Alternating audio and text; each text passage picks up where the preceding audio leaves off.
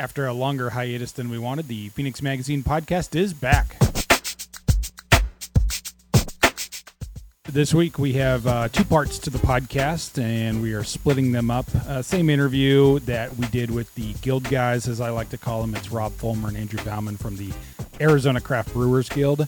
We sat down, Johann and I sat down with them uh, last week on Thursday after a couple of beers at Fate at their offices to chat a little bit about uh, beer awards, festivals, how beer laws in this state have really evolved thanks to their work behind the scenes.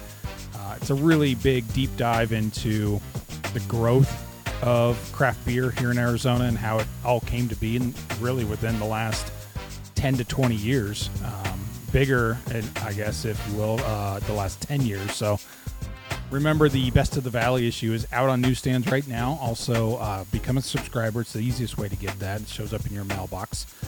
The, the, the issue is so robust, loves on local, all of our favorite things in the valley from food to people, places to shop, things to do in the valley, yearly, uh, annual events that we love so much, um, the, the people that make the valley uh, your your place to live, why you choose to live here, what we focus on with the best of the valley issue every month. It's on newsstands now.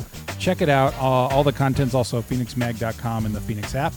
For now, let's uh, kick it over to ourselves with Rob and Andrew from the Guild. All right, so uh, Johann, we're here on location. The I know the palatial uh, offices of the Arizona Craft Brewers Guild. Palatial. You guys already are jumping into the recording. Wow, Yeah, this is amazing. with the uh, honorable Rob Fullmer and Andrew Browning. This is like the People's Court. Dun-dun, Well, let me dun-dun, first say dun-dun. congrats on 25 years of the guild, guys. That's a that's a great accomplishment. Um, what what's what do you guys do for for a 25 year anniversary? Oh, we're doing celebrations through the whole year. Mostly just here on the pod. no, we, we have uh, 25 year anniversary signs. There's one up there, but you can't see it on the cameras. But we'll we'll, we'll pull in tight for one. We have uh, that uh, where we actually um, could have started anytime this year, but we're going to run um, a little something something for all of our events moving forward, starting with uh, Wickenburg or maybe today, right? Like we we're talking about it now. Oh, yeah. five, Great. Um, so hopefully we'll get some breweries to do some something special uh, uh, for uh, some of our events or on their own. Um, but we'll run a you know a, an acknowledgement of 25 years at all of our events, um, all the way through Beer Week. So next year. How long have you guys been with the guild? Um, actually, November fifteenth will be my tenure, so I haven't even I haven't even started on any of that stuff. So I guess the same would kind of apply. Like if uh, actually, I will use this platform to say it right now. Like uh, Ooh, if news. someone would like to make a West Coast clear IPA or a pale ale with black coffee, this is very important. Uh, I would love that. I would love that to be a beer that I would put my um, Celebration. beer. yeah, yeah, because coffee, the yeah, the aromatic value of coffee in the morning. We talked about this before. Yeah. We said, "Hey, when you guys have a beer, do you?" I said, "There's no hour that we won't have a beer. It's all about context. Right. If we're you know starting a brew day at four in the morning, um, well, that's a really great brewery that actually starts that early. I know that that's your time Thanks, to start. bud. Appreciate you. No, no, no. Because like you want to get through your day, right? So like, yeah, I mean, like um, at some point during that process, which is how many hours, Andrew? Depending. Eight.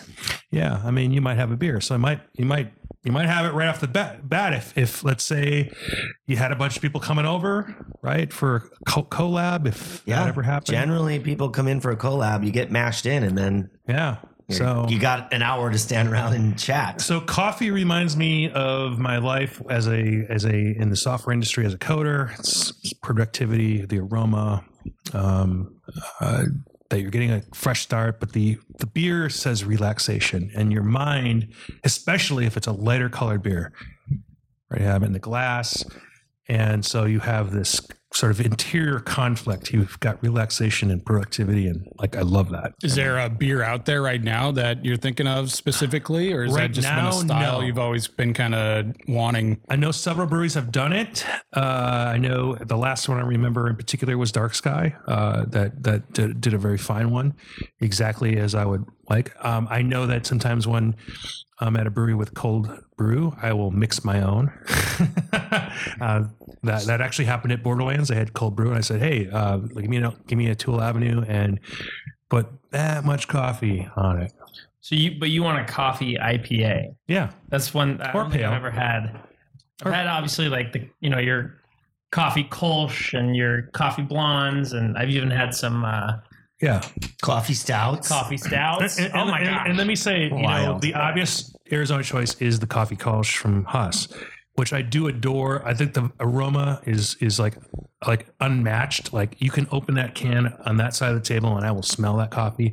And I do Oh, enjoy yeah. the smell of that coffee, Mm-hmm. but I don't prefer that kind of coffee to drink. Yeah. And you do get a little of that perceived sweetness, not actual sweetness, but the perception of um, the vanilla. I I thought it was amaretto, but it's not. There is uh, that's not something I would I would I will have a, a cup of that occasionally, but that's not my keep drinking this beer kind of beer for me. Um, so yeah, and and also I like the snappiness of the bitterness. Like right, it matches. Um, what are you pointing at? Nothing. It just dimmed, and I was going to hit it. Oh, no, no, brighter yeah. again. No, it, it it's Don't mess with the power board. We just figured it out. We're, we're good Let's say- recording here. Something I hadn't thought of until you just started talking about this was is the fact that I my affinity for like drinking black coffee happened at the same time as when I started enjoying hoppier, more bitter beers. Yeah. And I never correlated those two until you said that about how the flavors actually can complement each other really well. And I and now I'm like, well, yeah, that makes total sense. Now it's just blending coffee and beer every day, Yeah. all day. Because before that, I was like, I was very much the um, coffee flavored sugar milk, Right. you know, the Dutch Bros like Yeah. like mocha. That's pretty much just Yeah. chocolate milk. Do that once in a while. Once in a great while, I'll But- do that. It was like right when I started really enjoying like the different Mm-hmm. roasts of coffee and like just drinking in black and getting all those different flavors and all that. Actually correlates completely with when I started drinking. There, there is IPAs. there is something to be said about having it properly integrated because you can do the mix, but you're not going to get with cold brew. You're not going to get the aroma. Yeah. Like I know you, you you use. I know the beer is cold and all that stuff, but like the adding cold coffee to a beer isn't the same as it when it's brewed. Together, yeah. Um, probably you know the process of extracting the oils and well less oils but more the aroma is is an important thing um, and which again which i think huss does really well and i know they don't i know they don't flavor the beer like the coffee they use a flavored coffee um, back when i had an office there they would they swore me to never tell and i won't so what what brand they use but um, yeah. uh, it is a local brand um, maybe they're ready to talk There he about it now. Yeah, he's got Maybe, 10 but- years in him and he's not giving up any Yeah. secrets. Oh, never never never And then that's a that's a, a call to uh, action here for any breweries mhm, want to appease Rob's five clear West Coast Appease. IPA with some coffee. Celebrate, not So, appease. I mean, like, Like, I'm answer the call. like- if they want to answer the call, I'm not, I'm not some brutal dictator here. I, believe me. Yeah. Um, okay, so ten years. I have been here. I've been employed by the guild for a year and a half, but involved with the guild for nine years. That's awesome. Mm-hmm. and that was So- with your time. Brew, you brewed beer for Uncle Bears and Perch, right? Right. So brewing, I was very active in the guild, and then I was there for four years, and then elected to the board, and I was on the board for four years, Gotcha. and then here we And are. in that, give first give us like a, a, a elevator pitch or a synopsis of what the guild does for the community in Arizona, and then I'm curious in those essentially ten years that you both have been involved with the guild in some fashion, how has how have you seen or what have you seen change the most about the brewing community in Arizona? Um, well, the one story elevator pitch is we promote and protect Arizona beer. There's your quickie. um, but it's more protect than promote. I think we promote. We use the promotion as a as a means to making sure that we both proactively change laws that um, affect our breweries, um, eh, more so than actually promoting individual breweries. Um, but the business conditions are are primary, and sometimes there are are are hard laws that we have to pass, and sometimes it's softly working with agencies, including the liquor department, but also um, cities and towns and zoning. Um, all those are very important. And um, I, I guess the bigger extraction of all that is every state has different laws. They'll they'll have a, a collection. In our state, it's chapter um, Title Four. Uh, all the alcohol laws are in there, and we're a subset of that. And most of those laws were developed um, over uh, the, the statehood, um, and only recently, maybe starting in 1995 or six, uh, did they actually reflect some of the businesses that brew beer today. And uh, there are many, many um, gray areas, loopholes that are solved with rules and different administrations uh, coming and going and, and, and having their impact on the liquor department. And by the way, our liquor department is a law enforcement agency. In other states, it's a it's a part of the tax revenue system. So you know, I have an opinion about what this law means. We have Camila Alarcon, our, our our lobbyist, who is the state's attorney, probably one of the most knowledgeable people in the state about alcohol laws. Uh, we have opinions; they have opinions and guns. So sometimes we win that battle, and no, I, But I, essentially, what you guys are doing is you guys are trying to create a, a legal environment that is conducive to a thriving sure. brewery. and making sure that those standards are enforced statewide and not county by county, city by city. Yeah. Um, we look for a level playing field. There shouldn't be a lot of difference in the laws that we operate under if you open in Tucson versus Flagstaff versus Safford or some other small town. Uh, generally, small towns are anxious for our kind of business. Um, you know, uh, I know a lot of people who live in different towns will say, "Oh, we're not very business friendly." You'd be surprised how business friendly they are. Uh, it sometimes just takes a little bit of explanation. Um, for example, uh, there's a there's a in Metro Phoenix there's a there's a town that didn't allow a brewery to put up a grain silo, even though uh, if you remember Gordon Biersch in the same city they had a grain silo, but it was a sign. They somehow drew a distinction between a functioning grain silo in the Hmm. back that might peek over the top of the roof um, versus you know a grain silo that's a sign. Um, and it, you know, like in, in that case, we weren't asked to weigh in, and I think gradually over time that individual brewery found their own solution. But we definitely would have weighed in, and we definitely would have had 250 um, uh, of their fans standing on that city's in that steps case- to say what's going on here. Did that brewer have any clue about that law, like about the grain silo law? or- Um, I, I, I, I, no, I mean, it it wasn't that they that they made a, a, a mistake in picking that city, but it's just one of those things that you know, like, I mean, you're dealing with a thousand details. Um, and that was just one that you know, like, and it, and I don't think it was important to that brewery until they started to grow. So, Right. like, so not- when you first open, everything's cool and groovy, and then you're like, "Oh man, we're making so much beer. We need a silo. We can't. What?" yeah. Yeah. So The that silo happens. enables you to get bulk pricing, and we've got actually very good bulk pricing as as breweries like Four Peaks and Santan. Um, it's all about shipping, so you know if there's a regular shipping line, it brings so they prices use down. they use railroad cars to bring uh, grain for brewing to Phoenix, right, and uh, that means that if you're buying from that particular vendor, you can get great pricing on grain. Yeah. right. And, And so there are several vendors who do you that. can mill it at will, and you can rig it so it goes directly into um, uh, grist case. grist case. So you know you're you're, you're going to save your brewer some some backaches. Yeah. Um, it, it, it's cracked the morning of or the night before it's actually brewed, as opposed to the pre-milled grain you'd have to probably get if you didn't have a silo. Yeah. So yeah, Oh, that's Well, a I that's a good You point. can do super Yeah. sacks. Yeah. Uh, if you don't have a silo, you can do super sacks. So you can still get a little, it's between uh, bagged because they don't have to bag everything, which is obviously a huge cost. They just put it in a giant bag. And then you can still use a mill and you can still mill bagged grain too. Like I don't I don't know a lot of breweries here that get um pre-milled grain. They, as a brewer, you want to avoid it because oxidation. Well, the brewery, the happens. brewery I'm talking about did, and I know a couple others, but they had pre-milled. this is like this is like grain talk. Phoenix Yeah. Magazine grain talk. Yeah, I mean, it's, We're getting real deep it's into all- the I grain mean, it here. does affect the quality. like if you have Oh, sure. milled grain and it's sitting around just hanging out. Hopefully, you're using it fast enough that it doesn't oxidize. But that's what five, seven days, and how long is shipping going to take? So when it gets there, you want to use it in the next two or three days. And how does the schedule work like that? Are you receiving grain every two or three days? What a waste of time!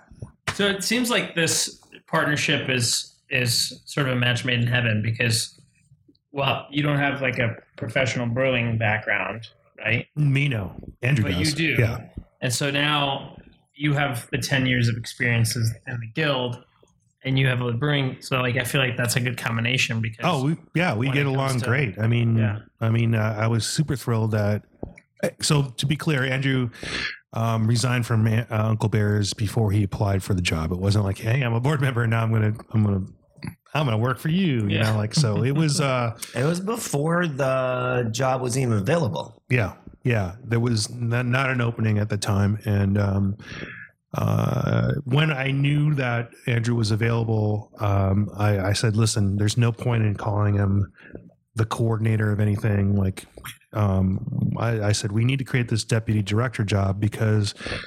Uh, if you think about it, I mean, there's one or two professional staff. Like, there's no succession plan when I leave. I need somebody who's who can speak for the organization, who can act on behalf of the organization, who can. Um, I guess we still don't have you on the um, signing on the checks and stuff, but like we need to we need to take care of that because the, the person that I want to have in That's this year job- two, by the way. That's that's when you get on. No, it's just we just haven't got around to it after like a bunch of months. have to But go to the bank. yeah, who wants to go to the bank? Ugh. But like, I wanted somebody who who can, if he said, "Hey, this is what the guild's doing in my absence or my lack of direction," like that.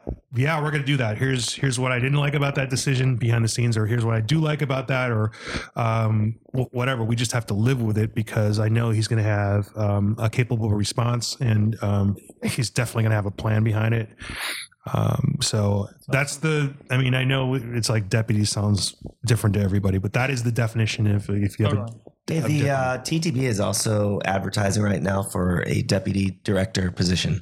FYI, Where's that? pays one hundred eighty-seven thousand dollars. It's in Washington D.C. The Tax and Trade Bureau. It's the federal government agency that it's gonna be real awkward when we're in DC in a couple weeks and we're both there sitting in there applying. I know it's gonna be so. No, it uh, closes today. Oh, So Johann, I was just in DC earlier this month, and I, I, IPAs are not their specialty, by the way. No. It's uh, anything but an IPA. Get to get a stout, get a Vienna West lager. Coast, Oh, man. Yeah, get some smoke far beer. away from any good West Coast go. beers for sure. So I'm curious, um, in in your time, you know, people don't think a lot of you know. There's breweries. Oh, let's go to a brewery, whatever. They don't think a lot about all the different rules and how things have changed in order to Oh. make the whole. He's gonna ask the question. I'm gonna. I'm just gonna ask, like, what do you think has been, in your eyes, the biggest, like, the most impactful law that you've helped pass that has like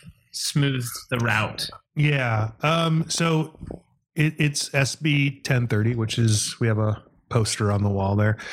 The airs Um, on a beer bill. Yeah, um, and and and um, it did two things. One is, um, well, it did three things. The first is is it allowed uh, a, a pathway to growth beyond forty thousand barrels, and at that time, only Four Peaks was in that camp. And this was 2015. Is that the year? Uh, 14, 15, Yeah. we were struggling with this problem. And, and the initial was like, let's just raise the cap from 40,000 to some number. Um, and we didn't get a lot of, uh, we, we got nothing but pushback uh, because, again, this was probably the first time that we asked for something that was um, existential to the industry. Uh, it wasn't just like, oh, you know, we need to change this language so some of these small things can happen. This was a direct challenge to um, some of our stakeholders. Um, they thought like we were uh, we were normally just dispatched because we didn't they didn't have they didn't have a full time person running after this. So they had part time people or they had an activated board, and those aren't the same things. Um, so a lot of this is just longevity, being in the job, talking to people, knowing people. So I mean, I, I think I'm pretty good at some things, but I'm not going to take. This is just a function of. And by the way, I was the 13th full time director hired in the country for this kind of job. So it was the foresight of the board to say, "Hey, we need we need to have somebody doing this." Um, When you say we, do you mean the Arizona Craft Brewers Guild or more yes, of a national? No, no. This is all the Arizona Craft Brewers Guild seeing um, that, recognizing that they're not, you know, um, they're uh, we're we're we're fairly substantial. I think now in terms of our our, our, our notoriety breweries, but volume wise and, and a lot of other ways, we're not we're not the 13th best per se, like volume wise or number of breweries or all that stuff. But we do, I think we definitely are in that top. I think we're in the top 10 for a lot of things. I won't get into that, but um, exactly. But but uh, that law allowed us to show blue sky investment beyond forty thousand. Because like if you if you told somebody like, hey, we want to invest in this, we we're, we need three thousand more barrels, and then we're maxed out, and we can't. So when you say it allowed for, is this a production Yeah. cap? So forty thousand barrels. Uh-huh. Four Peaks would have had to close their satellite location in Scottsdale. So that Scottsdale, which by the way, they closed on their own, and Right. and I know there are some people who still believe that there is some sort of tie to ABI having a hand in this. This strictly dealt with the Series Three license. The Series One license, which Four Peaks has now, and which ABI would have, has nothing to do with this. They have no role in this. So, um, what's happened now is you've got now um, Santan, who's at 35. Oh, no, they, they're at 40. They they They're they, at 40. They flirt with 40. They go over the line. They come back over, but they don't have to change how they do business. Oh, aren't they also number one now? They are also number one because because we grandfathered them in. Yeah. Um, do this to do this law change. Huss is at like 23, 24. I mean, Mm, higher. So, so this Yeah. law essentially allowed for breweries to produce more than that. yes, it, it, it should. It, it, That was one part of what it did. Right. Is increase the production cap from 40 to 200,000. 200. Holy yeah, cow! at, at forty thousand though, they have to work with a distributor, which already there is, which already happens. in No. the country that produces Oh, that yeah. Oh yeah, beer? yeah. T- A bunch. I mean, besides the big ones like Sure. Miller and Coors, Firestone and Walker, Sierra Nevada. two hundred thousand barrels. Oh yeah, that's that's low. Yeah, a million. Jesus, Yeah. It's okay. So what's the other know things that it That's did? so much beer. You have a lot more drinking to do, Johann. You got to get started. started. Yeah. So the other thing it did is allowed us to uh, have breweries sell other Arizona brewery beer. So um, I like that one a lot, by the way. I, I picked up uh, some roses by the stairs just going into Goldwater Longbow the other Yeah. day. I'm like, I can, I know I can go in there and get 12 West or a Sure. Wilderness, and Right. in addition to the well, great that's a Goldwater slightly stuff, you different know? thing. Yeah. Um, so One of the first things was if you did a collab, say, um, Huss and uh, well, I'll tell you. The, Machine are doing a I'll, collab. I'll tell you the historic example. It Yeah. was Yarnell 19.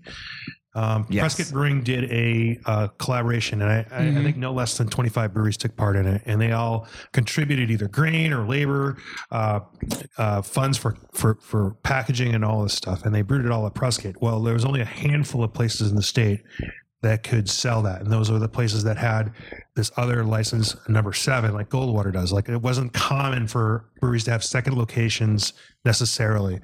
So Prescott could sell it. They could only sell it through their distributor, um, Hensley. But the other collab partners could not sell it at their tap rooms because it was brewed at Prescott, and the only beer that you could sell at a brewery tap room was beer brewed at that location. Period. Right. Wow. So for that reason, and also for other business reasons, um, we said they should be able to sell up to twenty percent of other Arizona beer uh, brewed beer, uh, brewed beer, um, and that's Yeah. that's that's historically um, what wineries do. They can sell twenty percent of other, other wineries.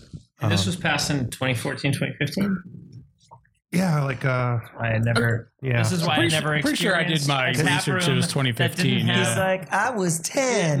well, no. So so th- that helps a 25. startup brewery. Um, I know of at least uh, three breweries that you know opened with a super small system and they got destroyed in the first month. And like Um, I know some breweries that have changed ownership and they didn't hand off the, they didn't do the paperwork properly and they were down for three months, but they could collaborate with other breweries, bring some beers in, still put their name on it with, you know, some credibility, uh, and, and and get that done. There's other ways to solve that problem, but um, that's among them. And it's also, you know, it's it it folds into what I think we do best. It's not that we're 99% asshole free in this industry.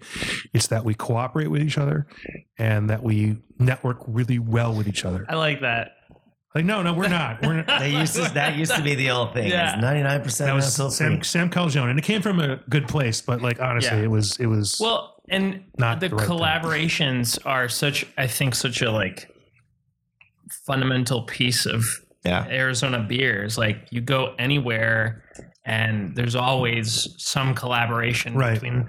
It's you know even this beer that we're drinking right now is Boulevard Shop and Pivot Cycles. Like so, Yeah. that, like collaborations are such a big part of the whole thing. So I can't even imagine If not couldn't- yeah. being able like why would you do a collaboration if you can't even pour it at your own tap room? Like, There so are other reasons, but yeah. Yeah. Well, so you can get super cynical Learning. about about these collaborations. and Be like, because like we we sort of do too. Like it's like, oh yeah, we're doing a collaboration. Oh really? What was you know like what what is it? What is it? You know like you don't actually we have to physically be there. Like technically speaking, because the collaboration isn't instantiated in any kind of law, right? Like Uh-huh. Yeah. you could just say it's a collaboration beer with whatever and like Right.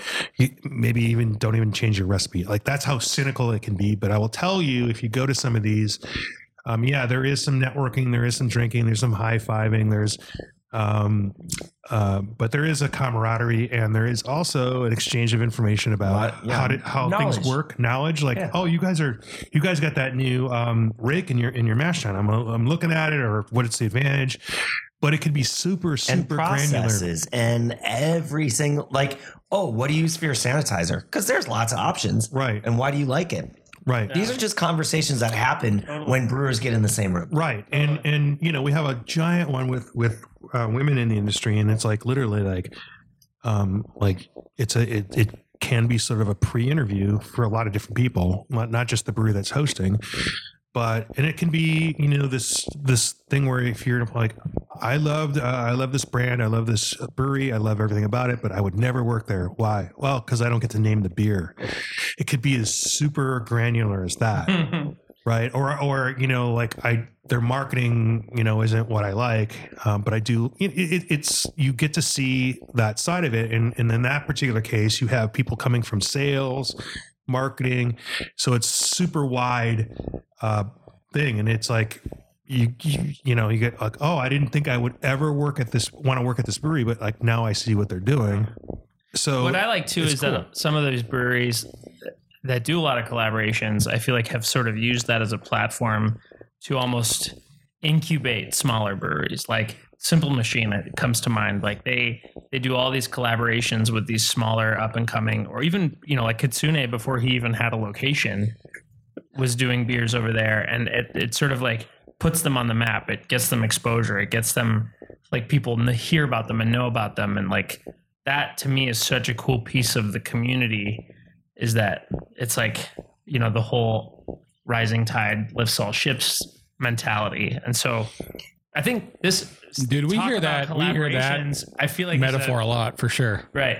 I feel like this talk of collaborations is a, a decent time to make an announcement. Yeah, uh, we can plug um, a Phoenix Beer Co. Phoenix Magazine collab. Yeah, uh, Brew Day is Thursday. Is that We're right? brewing next week, uh, and it's going to be available at our Best Fest event. They're going to be August 5th. pouring it. Uh, it's going to be called Phoenix Magazine's First Draft. A Southwest Ah. a Southwest IPA. It's a Southwest IPA, which is uh, essentially a brown ale malt bill with an IPA hop schedule. So a nice malty IPA.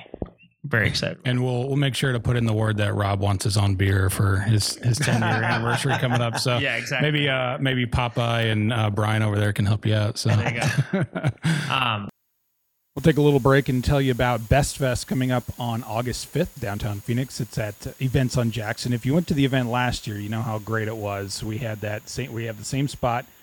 Uh, Events on Jackson, It's August 5th. Tickets will get you in at six o'clock.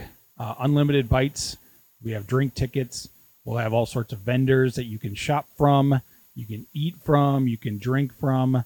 The tickets are on uh, sale right now. Tickets.phoenixmag.com. They're limited, uh, so get them fast because they're going to sell out. You're going to have vendors like Simple Machine, Kitsune, uh, breweries also like Pedal House and Phoenix Beer Co. We have a collaboration beer, first ever Phoenix Magazine collab beer that we're doing with Phoenix Beer Co. It's going to be available there that night. Very excited about that. Uh, more details coming on that soon. We're actually brewing that this week on the 13th over at Phoenix Beer Co. Going to be a fun day. Uh, yeah. So, anyways, Best Fest uh, food includes like a hash kitchen if you're a VIP. Um, I heard a rumor from my editor that Bianco is going to be in the VIP room too. Um, so very very fun. Uh, lots of food, lots to drink, lots of people to interact with. Scavenger hunt. Uh, we have some great sponsors. Desert Financials presenting sponsor. Camelback Moving is our scavenger hunt sponsor.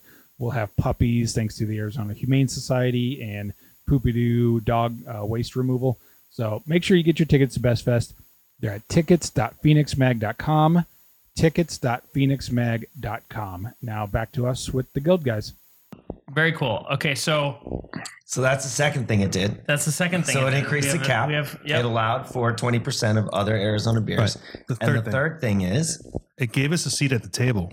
Oh, With no, our- it it also codified did that too. a brewery can have seven additional retail licenses because before that it was kind of a wishy-washy thing. There wasn't Yeah. a rule, there was not a number. Some agents interpreted interpreted the microbrewery license as just that. And if you were to get something else, you would be violating tied house rules. So this codified It- you can have additional It, licenses. in in some respects, though, it was a concession that we gave up because, uh, technically speaking, we could argue we had unlimited.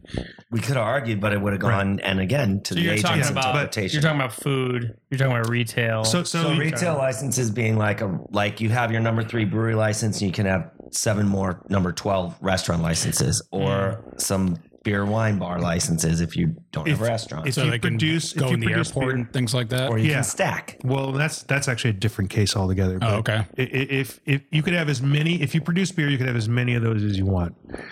Whether you sell um, uh, spirits or in conjunction with a restaurant or wine with some other kind of license, those are retail licenses, and you have seven of those. We could have argued that we have unlimited because it was not specified.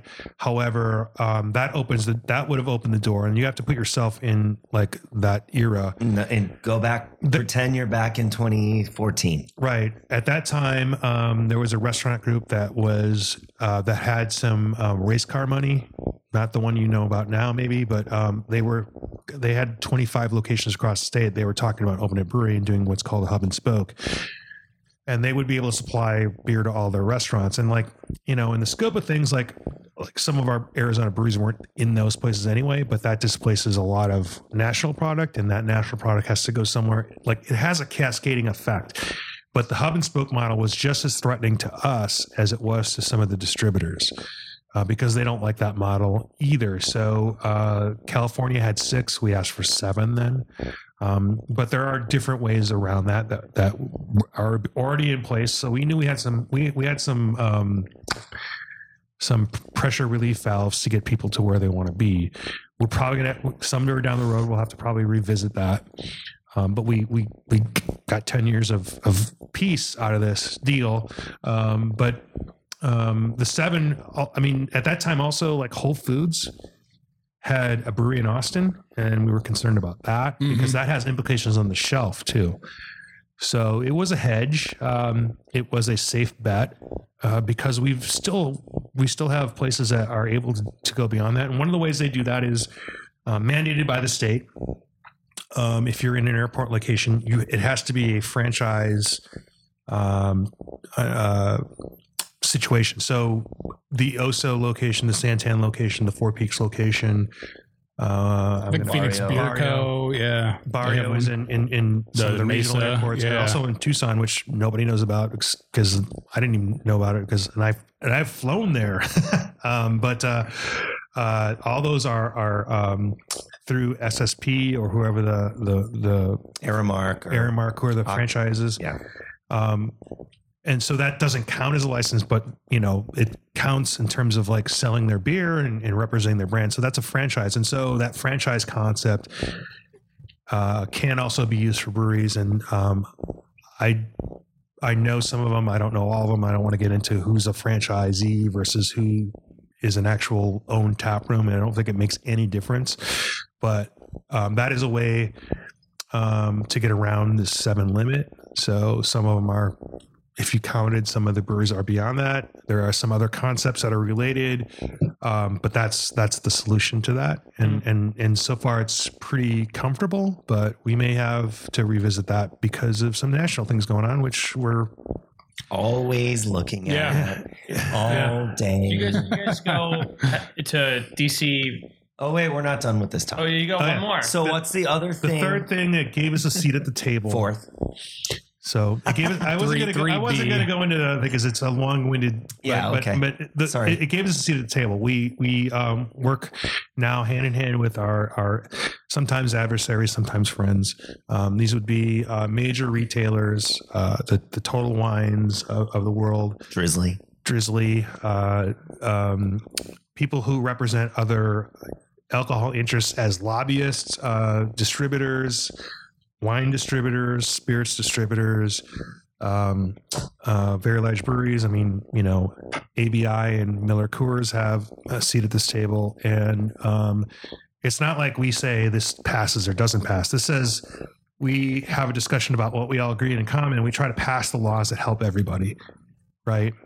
Um, that makes sense. And and some of those liberal, liberalizations, most of those liberalizations help sell more beer, or they help us directly. So if it doesn't pass that discussion and get into our our group bill, it's no longer called an omnibus bill. Uh, it's it's called something else, but Liquor or just our liquor. We call it our liquor stakeholders bill, but stakeholders. for other political reasons, we can't call it an omnibus bill anymore. But um, So to kind of like dumb it down for me, uh, particular, Johann, um, it's a uh, kind of open the door for the the recent brewery growth here. Would you say that's right? Like the how many how many in the last eight or nine years are a direct result of? Do you think? You know the the friendly laws that have gone into place in Arizona. Well, I think that probably 80 of the 100 plus breweries are a direct result of Arizona's liberal laws, not the ones that we necessarily made. It was based on a liberal um, policy, but the fact that we can get together with these other interests in the industry and find common ground on things that they think are important and we can either say yeah i agree with that or uh, it doesn't really affect me So it can go outside of that process, and and and, Mm-hmm. And people then- can run bills, but then if like there were groups in that organization that were not in favor of our 1030 uh, goals we have to run a separate bill so i mean it's much easier to get the common bill through because the people in the industry all look at it and the department of liquor license control also sits at that table so if they think something is not cool they'll be like nope not going to do that it's mostly then- if they can if they find an enforcement problem. That's their only Right. lever on it. And honestly, we could we respect that opinion, but we could go around that too. Is there a favorite legislator that you guys Okay, Dang work it. with. Not to put like like R's and D's on it, but stabbing me in the heart. Are there, before like, we get into go-to? that, I just want to I just want to mention that again that that group. Um, I'll give you a super easy example on like something that we passed it that would have taken forever had we not done that. Uh, have, we- have we not had this forum? And it is right now. It's run by Steve Barkley, who represents the distributors, the beer distributors of Arizona, BDWAZ, BDWAZ. Um, they they uh, uh, uh, uh, we, there there was a law that said that you can only serve a certain amount of beer per um, visit, right? Okay. It was it was uh, forty ounces oh, of beer her oh for like serve- a per- per serving to, to Oh, a customer, right? okay, so yeah. how many how many twelve ounce bottles can you buy right? or twelve ounce cans? uh, Yeah. with forty. Less right? than three, Less than four. Yeah. So if you're with two couple, if two couples, like you can't buy all four, right? So it was 40. Uh, Miller Coors came out with a 25 five ounce can. So two is 50. So they, they said, hey, do you want to change it to 50? I'm like, yes, because that's for us, that's four cans or um, how many? Um, 16 ounces. It's still three, but uh, it's more. It's more beer, right? And some of our, you know, some of our cans and bottles and, and not bottles, but are in those in those venues, and and so like sports, right? Well, back then, Phoenix Beer Co. No, Phoenix Ale Brewery Yeah. had bombers. Bombers. of- yeah. 22 ounce 22. bombers at and Chase they were Field. at Chase Field everywhere. Yeah. So Two you could only get one because it was over 40 ounces. Sure. So that's something we agreed on as a beer industry and said, yeah, right. I mean, definitely Miller Coors has the special advantage of having these 25 ounce cans, but like, I don't think anyone cared about that. Now that, and that was before 19 too. So I don't, I'm not good at math, but like we, we used it from 40 to 50. So it made, it made more sense. Right. Um, but weirdly, it's only 32 ounces on a boat. But I'm like, where, who, what boat has a liquor license that you know of? I only know of one, but and like, why is there an eight ounce difference between a boat and a Like the tour like- boats that go out on the lake and stuff, like Canyon Lake seems like uh, a tours. Problem. Well, I don't know as a commercial license though, I don't know. because like the ones that are casinos, I don't think qualify as watercraft. I think it's only like the steamboat Dolly or whatever on Canyon Lake Yeah. Yeah. or whatever. I don't know, but like we said, oh yeah, let's get rid of that because like how is this?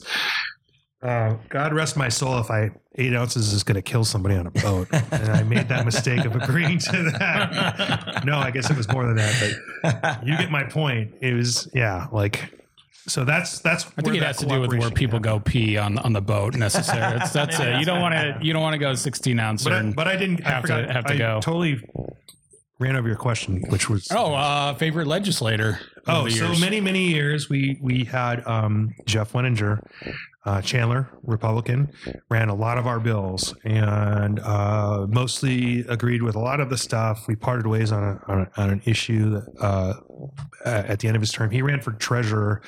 He would have been the treasurer had not Kimberly Kimberly Yee, the current treasurer, she ran for governor. She didn't pull well. She went back and said, "Ah, guess what? I'm the treasurer again." Yeah. I'm going to run. So um, he would have been an, an excellent uh, advocate at the at the statewide level. Um, I, my understanding is he might run again. I would support him heavily. Uh, he owns Floridinos and um, Dilly's Deli. Oh yeah, they've uh, they have a food truck sometimes show have up at yeah, beer yeah, festivals. pizza- yeah, those the pizza Yes. muffins. In, in the meantime, um, the last person who ran our bill was Matt Gress. Uh, I don't remember what district he's from. Um, we've only had one year with him, but he's been super accommodating on our issues. I say this with a lot of trepidation because I don't agree with all of their issues, um, but I have to. I have to live in that environment with a lot of people who I don't agree with. Um, but we agree on some things, and I'm happy to tell them about our businesses. And by the way, our businesses, um, I, I think consumers might think they lean left, but a lot of the owners lean right. Uh, so I, I don't think you notice that a lot. I feel like beer is sort of nonpartisan in a lot of ways. Well, it should Well, be. Unless there's a It should be. I would hope it would stay. Yeah, I would hope so for sure. It, it should be pretty, Yeah. you know, middle of the road on, on that. But I mean, individual people can disagree or go their own route, but uh, road. But I think you know, if you're going to be a, a house of the public, you have to do that. But you know, um, on some issues, the only the only people who need to win by 51 percent are politicians. Mhm. Uh, the rest of us don't affect don't, the rest of us business people um, don't touch 100% of the state and you can draw your own circle around what you consider to be your audience and there are still millions of people i mean just in phoenix like right if you said i only want 15% of the phoenix market that's still a, a lot of people Sure. so that's kind of what we're going through as a industry. Um, and um, I haven't sort of like thought it enough to do a podcast on it fully, but like it's who are we and what do we do? yeah. And that's uh that that's uh if you recognize that that's uh uh there's a speaker um escapes my mind, mind right now, but like his definition of culture is who are you and what do you do? Like people like us do things like this. Um, Seth Godin. So depends on how you draw those circles. One other thing is that Arizona politics is different from national politics, where you don't have people in there for 40 years. These are working people who are theoretically part-time lawmakers uh, so they come in and out so holding on to one person as we were so fortunate to have jeff Weninger be um, passionate about the state in that way to be in there long enough to have helped us a ton um, you know it's it's great to have institutional knowledge right and sometimes when you don't have Yeah. that it becomes a circus what um, the things we did this year were three. So we have um, there's more. Again, this is the industry group that got these laws through, which have been passed by the legislature, signed by the governor, and just waiting for the legislature to close to become effective 90 days after the close of legislature. So there are additional ID types for Mexican citizens. Uh, it was formerly passports that were allowed um, the rest of the state law allowed for uh, driver's license and border crossing cards. Title IV did not allow those, so we brought those into Title IV. This is for like if you get asked for an ID at the. Yeah, Mhm. yep, Right. and they would have to have a passport. And there's millions of dollars of people coming up here to shop, travel, and it, it used to be just Sporting events, concerts, all kinds of Yeah, things. yeah. So we're missing out on dollars of people who are of legal age who come up here and they're not able to buy alcohol. So they're probably just sitting in their hotel rooms, probably drinking anyway because Yeah. somebody. Yeah. But but you know, instead of going out and taking part in, in our part of the economy, yeah. and culture. Yeah. Um, and then we also have a new function for a festival license. So what we do in our events, your events, our events, uh, is a special event license, different from what I'm talking about. So special event license is brought up is um, applied for by a nonprofit or a political party or other charities. A charity, which is a wide Yeah. Yeah. interpretation. But um, this new license type is just incorporating breweries into what's an existing license for spirits and wine, where you can get what's called a festival license. And this allows you to, the brewery applies for it, not a nonprofit. It allows you to do sampling and sell uh, packaged product to go. So if you go to a wine festival, they're always selling bottles, right? And you never see that at a beer festival because we couldn't. So now this becomes an opportunity for our breweries to say go to a farmer's market and do sampling and sell package to go or put together their own festival with a few of their friends and do some sampling and package to go. So does this mean that like By the way, Johann's eyes and ears Yeah, were know. perked up the entire time you were talking Yeah. about that Yeah. festival. By so the way, a It's a good one. So It's does a that really mean good one. does that mean the breweries get this license, and so as an event organizer, i- if the breweries participating have this festival, license, Every individual brewery would have to get that license. would have to have that license. Right. So You the, could the festival organizer doesn't necessarily have to have that. The festival organizer cannot get that license. It's only I- I mean, available to. They don't need to get the series, the, the other, the special events liquor license. Because, there there are They- reasons why you would want to have both, and there are reasons why you would not want to do both, and uh, they they fall on the issue of liability. Yeah. So if you have people at a at a beer festival traditionally like we run, uh, you would want to. You don't want people opening up packaged beer that they bought from a brewery at that festival and like, oh, let's shotgun a beer while we're standing in yeah, line. yeah, yeah. Also, would it be a great look if people were through their festival time picking up their beer and then getting in their car or the parking lot and drinking more beer? Walking down the street, Could be bad. Could It- be it- bad. there are- so comboing those together may or may not be a great idea. Um, that liability thing is going to have to be handled by both parties. Well, and and there's there's the, I mean, this is this is the uh, a function of our role. Like we create opportunities for our breweries at the expense of our long term um, business model. Sometimes, like this, As a The- guild, yeah, th- these are things that like breweries may take advantage of and, and and abandon our traditional ways of making money. Like I don't think we're in, in complete jeopardy here in terms of like that, uh, and and we may have a role in organizing uh, because I, I think these things work better when there's marketing and and there's a there's a cause based behind it, and there is organization that between breweries like yeah there's no reason why two or three breweries couldn't do this without our assistance. But like if we wanted to say hey we got this opportunity we want to bring tucson breweries up to the west side that normally have product available that wouldn't be and we would help facilitate the, the pre-sale of that and all that stuff there is a role for us there. It just depends on what what piece we would need to to to supplement our income to keep this organization alive. But like you can understand where well, I'll tell you, as a classic example, wineries and distilleries had this right from the get go, and they don't have as strong, and I don't think to be offended, an organization as we do in terms of being, um, you know, full time on lobbying, full time on member services. As you know, they don't have that because they and they're very much more independent don't work in concert, don't collaborate. So it, we are putting ourselves at a little bit of risk with this license, but I think the payoff is is better in the end um, because And the culture is established. The Yeah. collaborative culture, the work together Yeah. culture is so much more established in beer already. So adding this as a feature, Yeah. Well, and this is this is this is something that we've uh from the you know like this was something that wasn't interesting to the current the breweries at the time when I was hired, which was about 25 of them because they they had their business model with, with the taproom model and with a lot of people getting into packaged goods and not and, and maybe not finding or hitting a, a um a ceiling on, on on their sales for packaged market. Like you know a lot of them are never going to get into fries or albertsons or they might get into Whole Foods or they might get into Sprouts, but they're not going to see a lot of pull through um, just by sending product. I mean, you have to do a lot more than that. Your distributor has to be a part of that, and so just getting it to the place isn't the be all end all. I mean, it's a great start.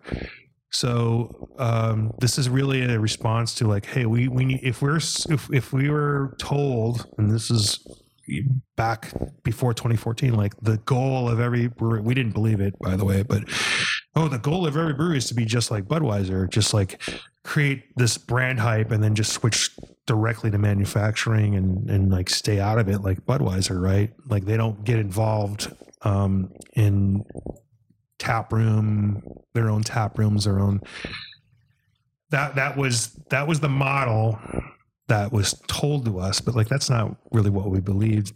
The reason Arizona success is, is successful is because there are a million different business models that you can run under the guise of a brewery. You could be a bike shop in a brewery. You could be, you know, a restaurant in a brewery. Obviously, you can be all these things.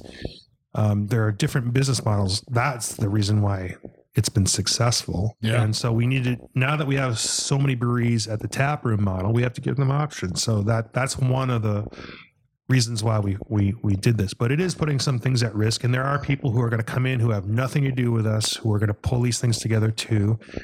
And um we're never going to get the credit for passing this law on that. I mean that's that's fine. As long as our breweries sell more and they understand what we do as an organization you know maybe our dues will have to go up. Maybe you know. What was our third thing that we got passed this year? I uh forget. Oh, don't know There are three. well here's the here's here's the reason why normally things would be already passed in the books right now Well, it did get passed in. I mean, it got signed in April. the legislature has to s- shut down Right. and then 90 days have to elapse So it, it could. I mean, it's It's still- infinite right now. signed It's still going, but I'm like, what was that thing again? yep. they, they, they, they normally these, these would be in effect this is this is the longest legislative session in the history of arizona Yeah, it's at 176 days i think the record is 173 um, it's not they're not scheduled to meet until um, august so we're Mhm. talking about another month plus you know like it take another week All right. so Well, there goes uh, Arizona Craft Beer Awards Festival opportunity for that, I guess. Uh, Well, I mean, I don't. not thi- some- I think that's more than ninety days out right now. wanna- But Yeah, but it's not something you want to just bolt on. Like For it- sure. it's it's not an automatic. You have to work with the individual venues, the towns. There's a lot of um, there's a lot of uh, 92 uh, days, by the way. Um, th- there's a lot of uh, uh, things you have to do. Like Yeah, you you, can't just say I'm putting up a tent in the middle of the Fry's parking lot and selling beer. You Right. have to get approval from a Yeah. whole bunch of people. But it's, sure. it's going to be harder. To, it would be. It's going to be a harder license to get in some respects than the current festival license that we Mhm. the Series 15.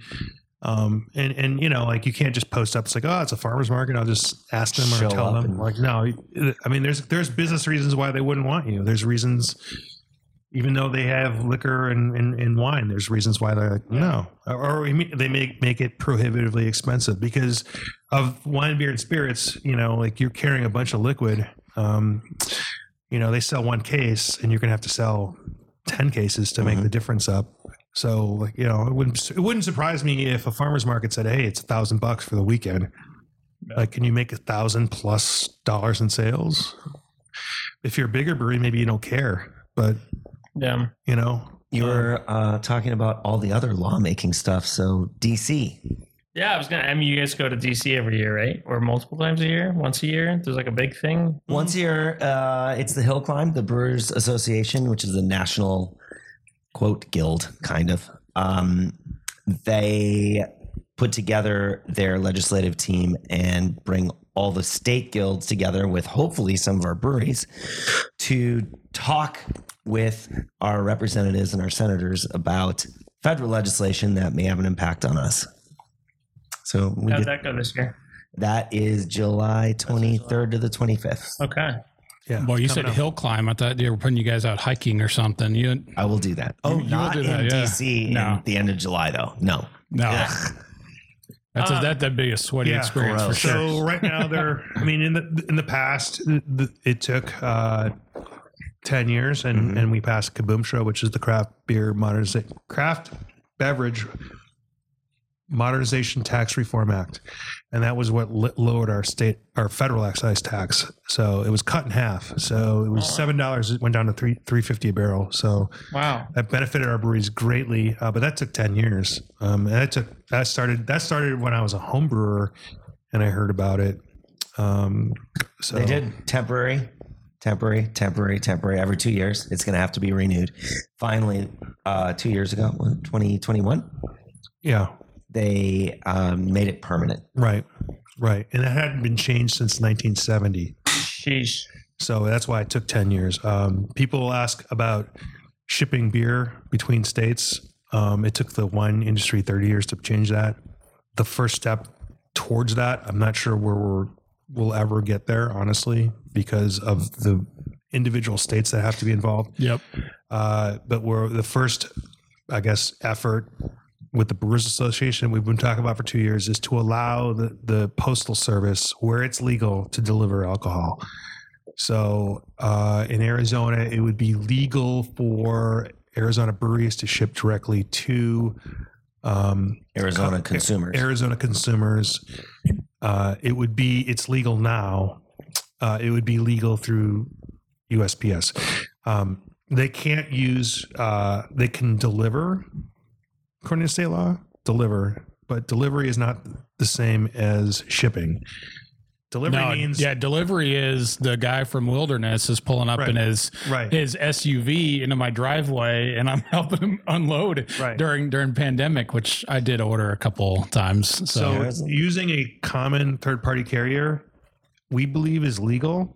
However, um, we actually have to convince the FedExes and the UPSs of the world, and we have not historically been helped by our liquor department, and because they um, they disagree with that uh, interpretation, apparently, Mm, and not in so many words. They they Ah, they've had meetings with you're these. saying they as in the whole department. It's really they as in one agent.